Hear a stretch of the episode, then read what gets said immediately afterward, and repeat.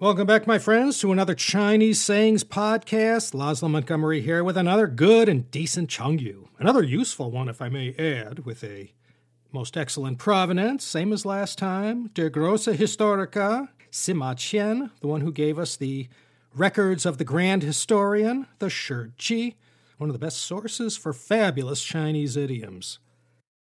Today's Chinese saying, Han Liu Jia Bei. We can all relate to this one, and now that the summer is here and the times are tense all over the world, this one's so useful it belongs in your random access memory rather than putting it on a five and a quarter inch floppy drive. Han Liu Jia Bei. Let's break it down into its constituent parts. Han means sweat or perspiration, and Liu means anything that flows, like water. So Han Liu would mean the sweat was flowing. And jia means to wet or to soak or to drench.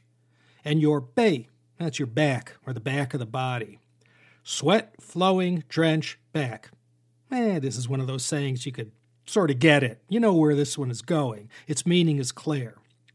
So here's the story that Sima Qian wrote about in a chapter taken from the records of the grand historian called Chen Chengxiang Shijia, Prime Minister Chen Ping this is a good one because it revolves around the infamous Lü clan disturbance of 180 BC, a perennial favorite among lovers of popular Chinese history with a little bit of the old ultra violence. Empress Lü, I will go out on a limb here and declare she has got to make almost anyone's list of the top five most reviled royal figures in Chinese history. Empress Lü, Lü Hou. You see, she was the empress of the Han Dynasty founder, Liu Bang. Now, we remember him also as Han Gaozu.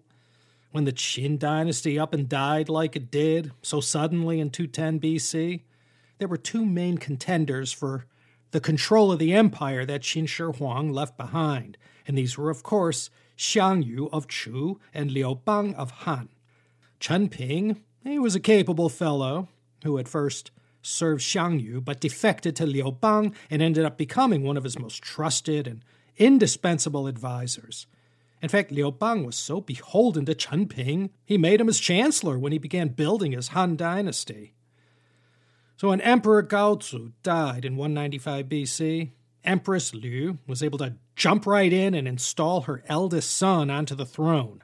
This was the weak and feeble Emperor Hui of Han and she won't be the last Empress Dowager to do this, but with essentially no one but her in charge, she grabbed hold of the reins of power and ran the show in China for a good 15 years until she died in 180 BC. Her son, Emperor Hui, according to Sima Qian, was so terrified of his mother he dared not ever push back on anything she said. And with no one to ever tell her no, Empress Lü was able to control most of the affairs of state she could even call a deer a horse if she wanted to, and she proceeded to stuff the imperial court with all her Lü family relatives as princes and ministers of China. If there was a plum position, it went to one of her kin.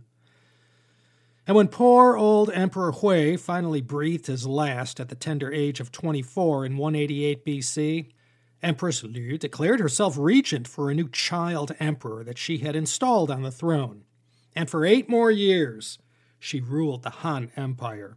And when she finally reached the end of her days, one of her final acts was to name two of her Lü clan relatives Field Marshal and Prime Minister of China.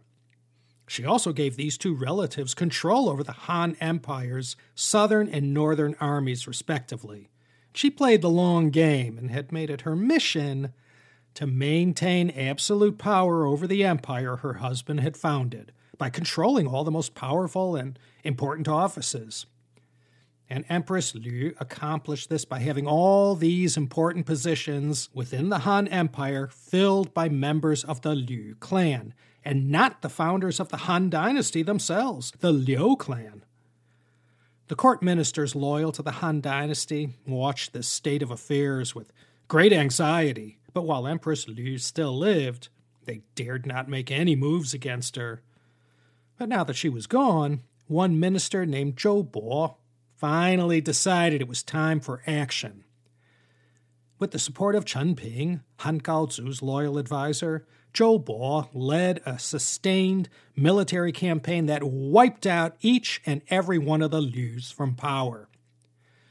Then, once the Lüs were neutralized, Zhou Bo and Chen Ping wisely installed Emperor Gaozu's son by another wife as emperor. And this son was named Liu Heng. Liu Heng would go on to become the renowned Emperor Wen of Han, one of China's truly great emperors. Emperor Wen would be followed by his son, Emperor Jing, another great Han emperor, and rounding out this trifecta of great emperors was Emperor Jing's son, who reigned 54 years as the consequential Emperor Wu, and together, this father and son and grandson were called by many among China's greatest emperors. When Emperor Wen first ascended to the throne, he rewarded Zhou Bo and Chen Ping by naming them co prime ministers, rewarding them for their role in squelching the Lü clan. Now, with that long historical introduction out of the way, here's the story behind our Chengyu for this time. Chen Ping took to affairs of state like a fish to water. He was a natural at delegating, keeping accounts, and presiding over judicial matters. Zhou Bo, on the other hand, well, he was a, he was a military man through and through, and not so handy behind a desk. But now that there was peace throughout the land, Zhou Bo's martial skills were no longer needed. But in his new role as co prime minister, he found himself way out of his element, not to mention his comfort zone. One day early in his reign, Emperor Wen held court in order to familiarize himself with his country. He addressed Zhou Bo first, Minister, can you inform me how many criminal cases were tried in the Han courts this year? Zhou Bo had no idea and could only shake his head in reply. Then Emperor Wen asked again, Minister Zhou, can you tell me how much the Han court collected in grain and silver, and how much were the uh, public expenditures? Once again, Zhou he hadn't a clue. Now here's where we get this Chinese saying Poor old Zhou Bo began to sweat profusely from all the pressure. Emperor Wen was asking him all these detailed questions, and he couldn't even answer a single one. And everyone was watching him. The shame and embarrassment he felt caused his body to sweat, and it flowed down his back and drenched his imperial court robes as Emperor Wen asked him question after question, and all of them he couldn't answer. Finally, Chen Ping stepped in to rescue his colleague. Uh, Your Majesty, I've delegated matters of criminal justice to a Minister of Justice, and matters of income and expenditure to a Minister in charge of the Treasury.